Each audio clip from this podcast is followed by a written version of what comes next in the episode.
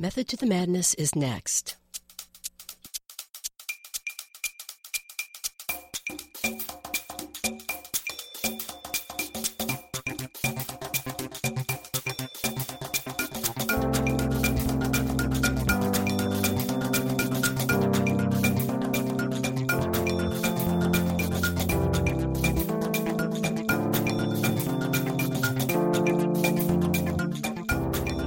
Listening to Method to the Madness, a bi weekly public affairs show on KALX Berkeley celebrating Bay Area innovators.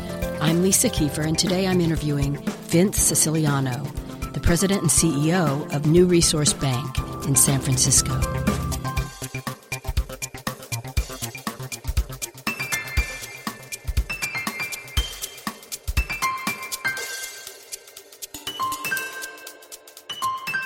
Welcome to the program, Vince. Thank you, Lisa. How nice to be here. Yes, I don't typically think of a bank as something that we would, uh, an organization that we would interview. It's just not, you know, when I think of innovation, I don't think of that. But I've heard a lot about New Resource Bank.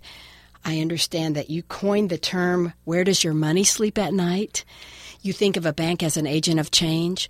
So, why should our listeners in the Bay Area think of your bank as an innovator?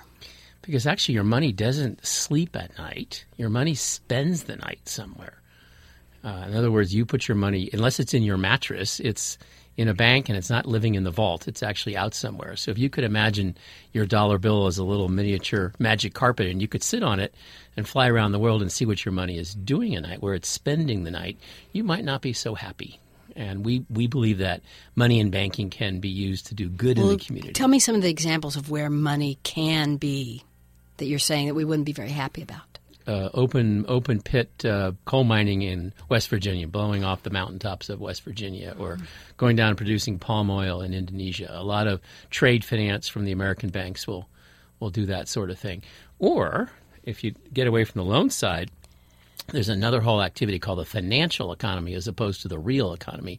And a lot of banks really spend most of their life in that financial economy. And what is that? What are you talking about? The financial economy means that banks will invest their deposits and their other sources of funds in uh, speculating in commodities, in foreign exchange, in buying bonds and stocks, and hedging activities, some small fraction of which may be really legitimate, but most of which is just trading for trading's sake to make profit. And when you hear some of the big uh, catastrophes that have happened over the last couple of years, it's usually been around the, the financial economy where those catastrophes have happened. Okay, this is really an unusual thing to hear uh, from a bank, I think. Maybe I'm wrong, but I mean, is there anyone else doing this kind of thing but you? Well, there are a couple kinds of banks that I would say are doing good things. So, in general, the community bank, the more local regional banks that are headquartered in a community, if you look at their balance sheet, you're going to see that most of their funds are invested in loans that help the community grow. So, to start with, that would be there. Some banks are what are called community development financial institutions, and they are really focused on the inner cities and generating jobs.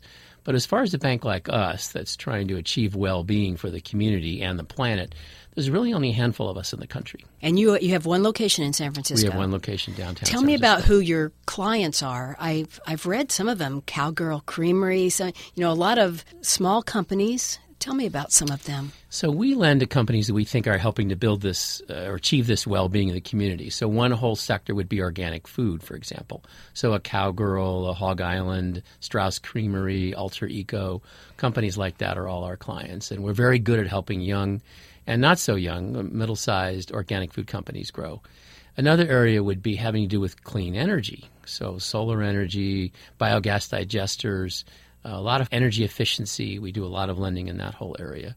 A third area would be in the real estate world, uh, buildings that are built uh, to be energy efficient, what's called LEED construction or retrofits for those buildings. Um, that would be another area for us. And the fourth area, a very large area, is working with nonprofits. We have a lot of nonprofit clients, many of whom don't borrow. They may deposit, but some of whom do borrow. But beyond all that, anybody can be a sustainably minded business, a triple bottom line business, a business that's looking to achieve not only financial but also social and environmental returns. And that's Yes. the kind of client we want. And speaking of that, though, you said that you want to go even beyond that.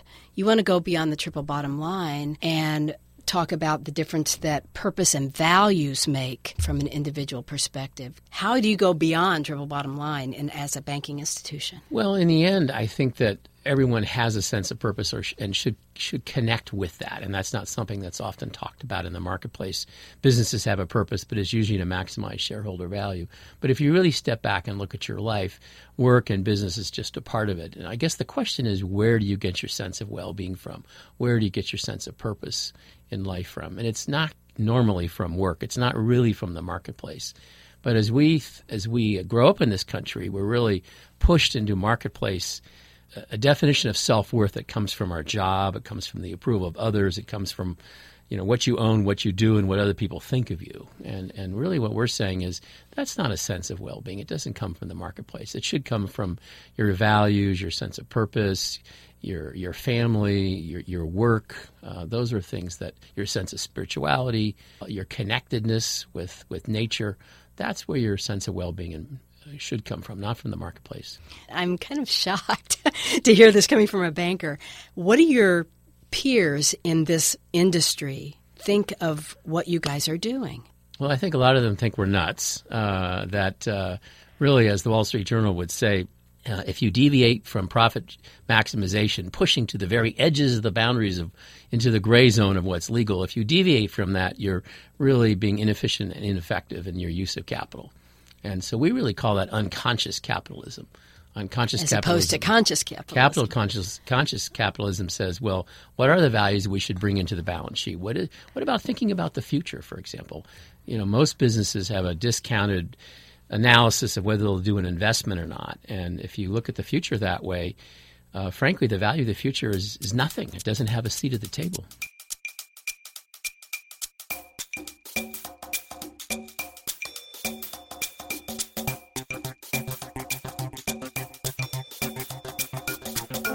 If you're just tuning in, you're listening to Method to the Madness, a biweekly public affairs show on KALX Berkeley celebrating Bay Area innovators.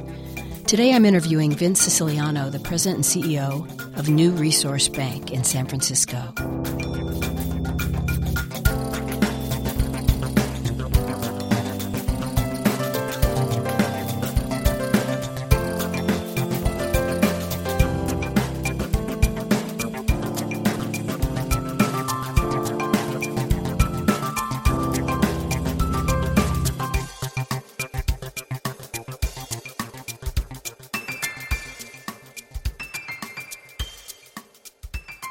You didn't found the bank. So tell me what was the impetus for the founding of this bank? Did you change the mission or was it always what you're talking about? The bank was founded with the mission of being a green bank, and there were a couple different groups that came together that were working around that. Uh, Peter Liu was the, the fellow that really put the bank together and got it off the ground. The bank grew somewhat rapidly in the first couple years. It uh, ran into the recession, and it really wasn't exclusively focused on this mission. There was a lot of what we would call classic community banking loans that were being made.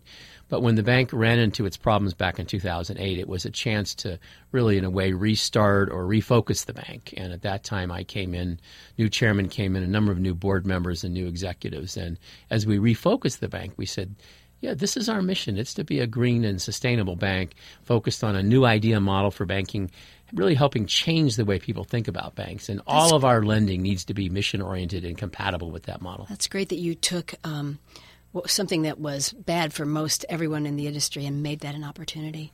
And I understand that Al Gore and his investment group got interested. Generation Investment Capital was an original investor. They are no longer an investor, but oh, they did come in at the founding of the bank. I think they definitely felt an affinity, but I think that banking is not a growth industry. It's a yeah. much harder industry than many investors realize. Tell me what, what the mission of New Resource Bank is now that you are there. The mission, very simply, is to help achieve well being for people and the planet. And you might say, well, what is well being? And I would ask you that. Everybody has a sense of what well being is. And, uh, and that's the nice thing about using the phrase well being. Obviously, it has to do with basic minimums of housing and schooling and education and, and uh, but it goes beyond that. It, it goes, goes, it goes to problem solving. So, what problems solving. are you solving?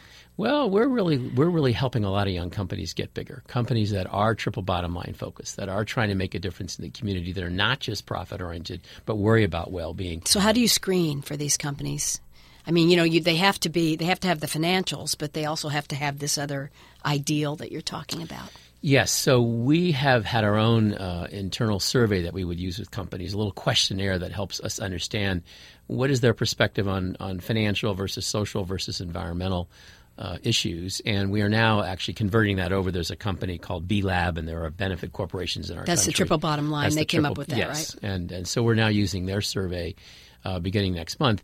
But, but really, this is a journey. In other words, somebody can come to us, and they may be financially motivated, economically motivated, and so they're redoing their building for energy efficiency, and they're redoing, they're looking at their product line, and they're changing their supply, and they're using recycled materials, and they all that all may be just an economic motivation, and that's fine. We're not here to pass judgment, but they are moving along that journey of of sustainability. We talk about the the, the, the newer comers actually being learners and then they become achievers and leaders and champions as they progress as their both commitment and competency to the idea of triple bottom line grows they move along this journey and we say we don't really care if you're a learner or a leader just that you're on this journey towards triple bottom line business Speaking of triple bottom line, you got an award last year, Best for the World. What does that mean, and how many other banks, if any, were given that award? So actually, it was all across all B Corps. There are around 1,500 B Corps in the world, most of them in the U.S., and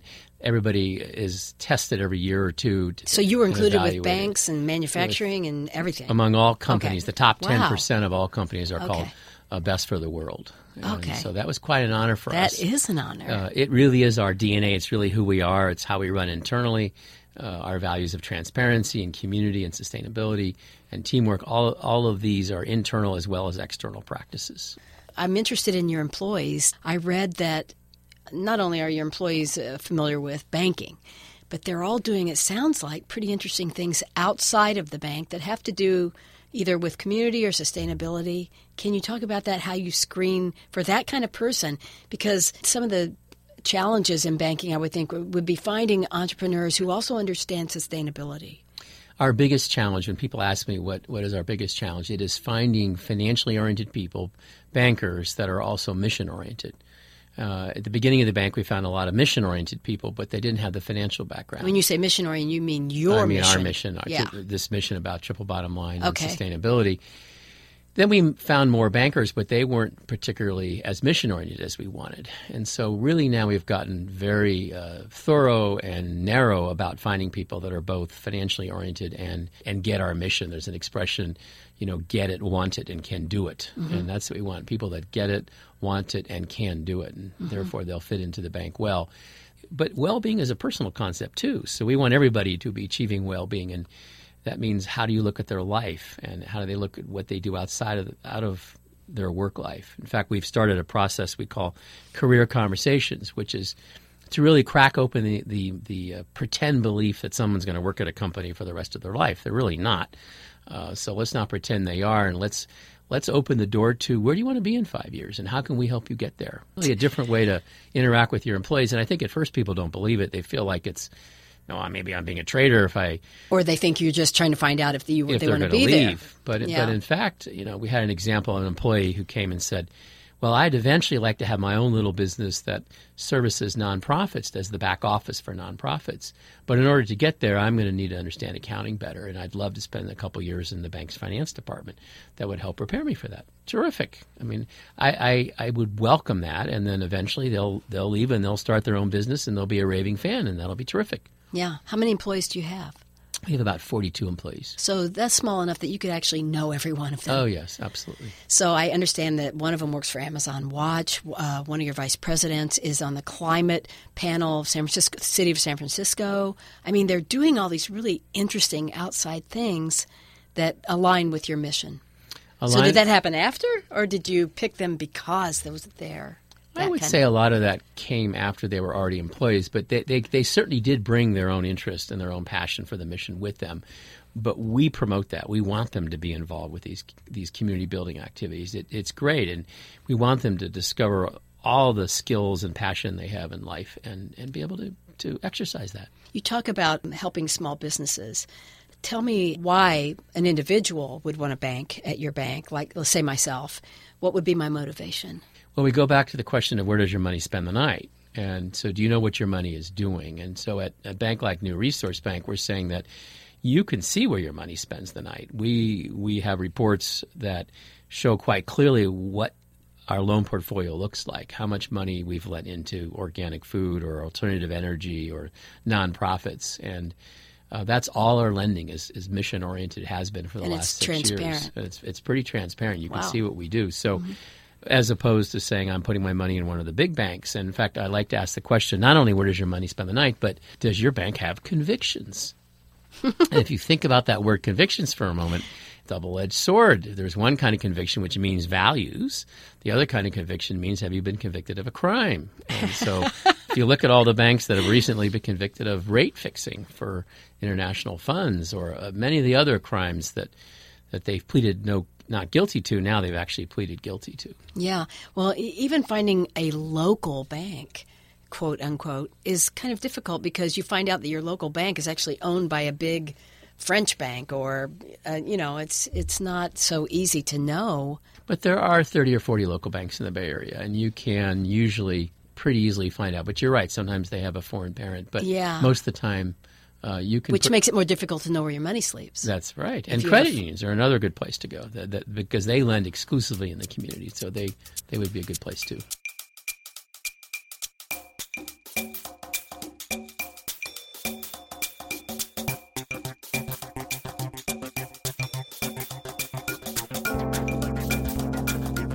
If you're just tuning in, you're listening to Method to the Madness, a biweekly public affairs show on KALX Berkeley celebrating Bay Area innovators. Today I'm interviewing Vince Siciliano, the president and CEO of New Resource Bank in San Francisco.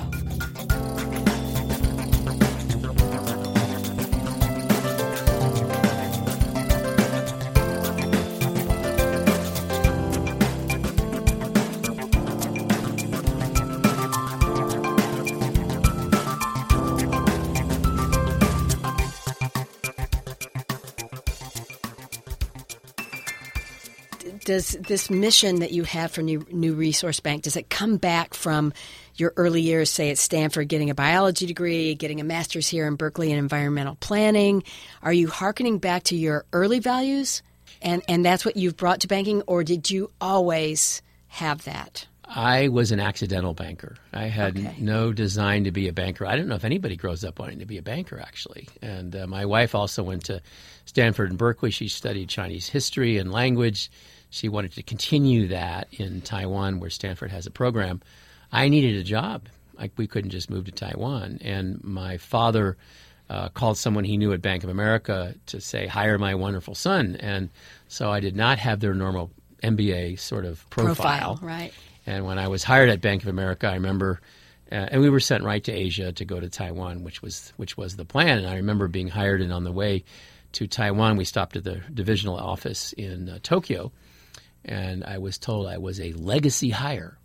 Uh, which meant I was someone who was hired who really wasn't qualified. It was more because of Somebody what the Chinese would call guanxi or connections. And uh, but I ended up spending ten years, ten very good years with Bank of America, seven years in Asia, and I discovered that the most interesting part of banking is that you're supporting other companies. You're really involved. It's really the business of everyone else's business. So eventually, I left B of A and became the CEO of a local bank in San Diego, and I've never looked back. I've been a banker for the rest of my life, uh, but it was accidental. And I've always been values oriented. And this opportunity here in the Bay Area, when it came up, was an opportunity to bring back in not just values of, of integrity and transparency, but also the values around environment and, and community and, and sustainability community and the, and the future. And it's perfect because it's San Francisco. I mean, you you've got a great audience there and people who really understand the concepts.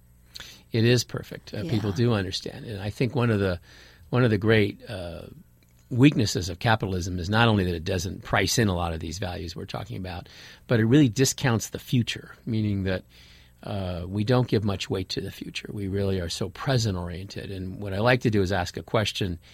Uh, if I were to give you a thousand dollars right this moment, or five million dollars in a hundred years, which would you take? And uh, and don't worry about your the credit risk. It's going to be with the U.S. Treasury, unless you think the government's going to fail. It'll be there. It'll be Bitcoin uh, or whatever. But you'll get your five million dollars in hundred years, or a thousand dollars now. And uh, most people, I should ask you, what would you what would you take?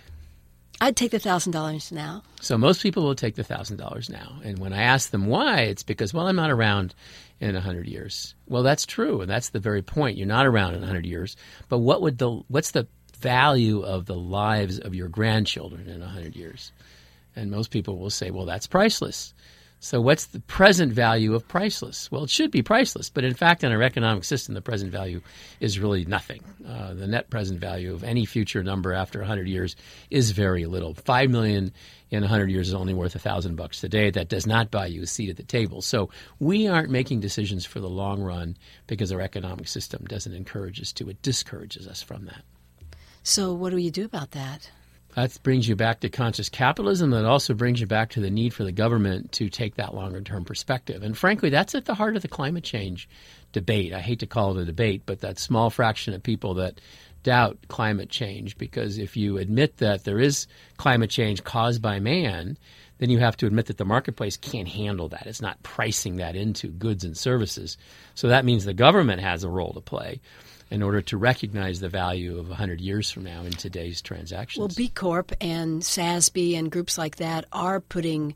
I mean, I think that they're accelerating that conversation. They're accelerating that. Certainly, uh, SASB and and uh, the FASB as well. They're all beginning to require disclosures that talk about. right, about and that. valuing companies that do take into consideration the, Yes. the triple bottom line. And part of the uh, part of the divest and invest movement with respect to fossil Mm-hmm. fuels, the argument is that a lot of the so-called reserves of the oil companies really are valueless because if we Mm-hmm. Exactly. really do want to control climate change, we're never going to be able to spend that much carbon into the economy. So you have one location in San Francisco, and I assume that in the future you want to have more than one location. Maybe you don't. So what does the future bring for New Resource Bank?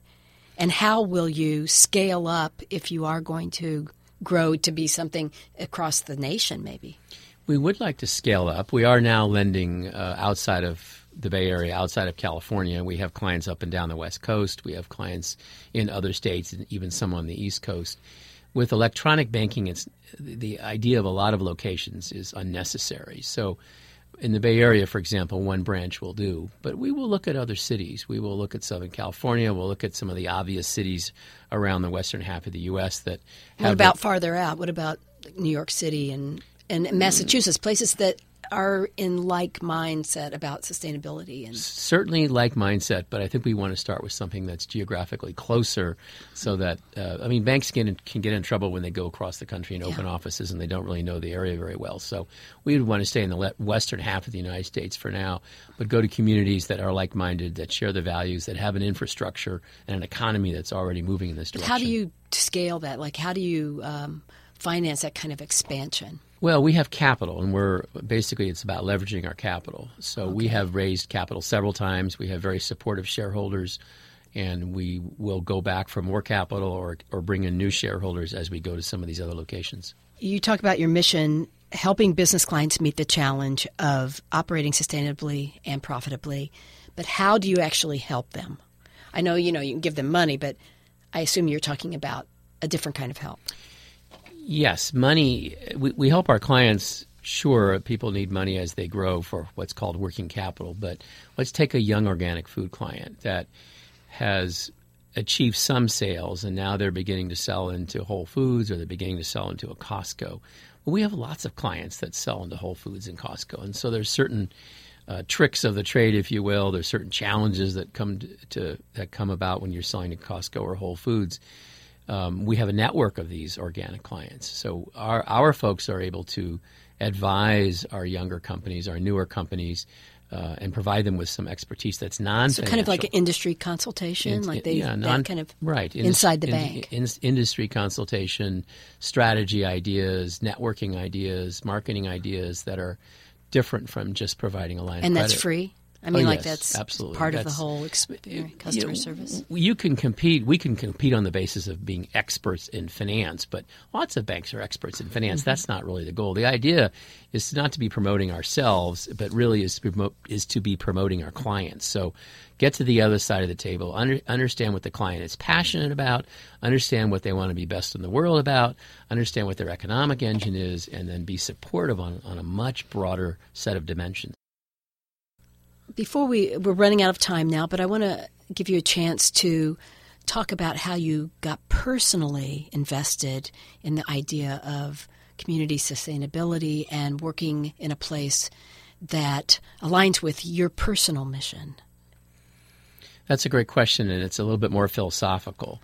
Uh, I think that you know we're brought up to want to achieve business success. How high can I go? How much money can I make? Uh, what kind of house and car will I have, etc.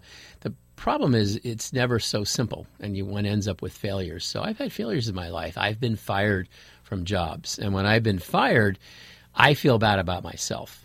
Uh, which means that my sense of significance and security has been totally wrapped up in my work rather than in something else. And you know, we have this expression here in the Bay Area that people say, "I, I want to do good, but I want to do well," and uh, I don't want to have to compromise on my investment return while I'm doing good. So really, what they're saying is, I want to do well, and maybe I get to do some good.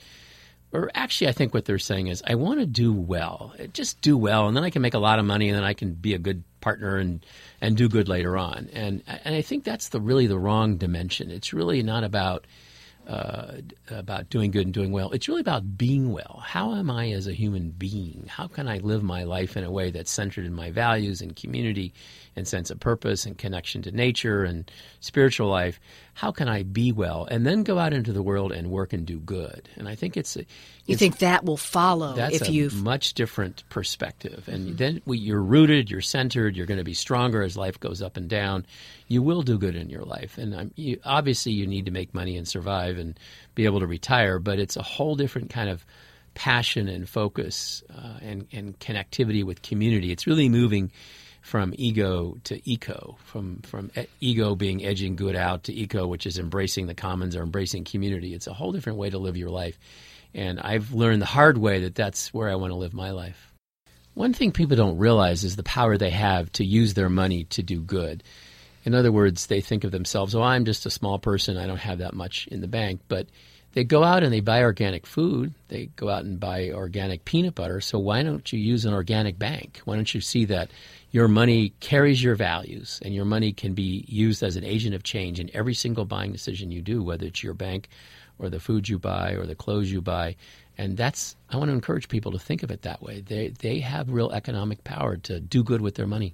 No matter how much money that is. No matter how much money that is uh, my daughter told me about a study. People are actually much happier if they are making a certain amount of money. Well, what what the study says is that once you make over, you only need to make a certain amount, and once you once you go over that amount of money, which is remarkably small, it's in the fifty to seventy five thousand a year, maybe per person, uh, you're not happier uh, yeah. at all. Yeah, that's what it was. Anyway, mm-hmm. that's pretty interesting. So, if um, any of our listeners here in the Bay Area would like to get a hold of you, do you have a website or an email address where they can contact you directly or yes. to reach the bank? Yes, uh, there is. The, we do have a website, newresourcebank.com. I'm on that website. Uh, my email address is vsiciliano at newresourcebank.com, or people can call into our main number and they can ask for on the lending side uh, Gary Groff, or on the depository side they can ask for for uh, Mary Resendez or or Janice. Uh, so there are lots of people they can ask for, but you can feel free to email me as well. Well, thank you for being on the program, Vince. It's a great pleasure. Thank you.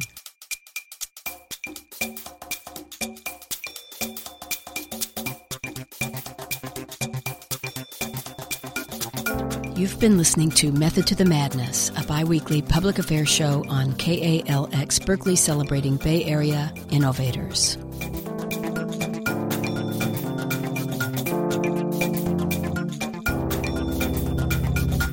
If you have questions or comments about this show, go to the KALX website, find Method to the Madness, and drop us an email. You'll also find a link to previous podcasts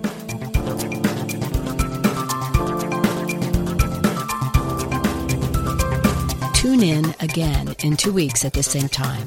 Have a great weekend.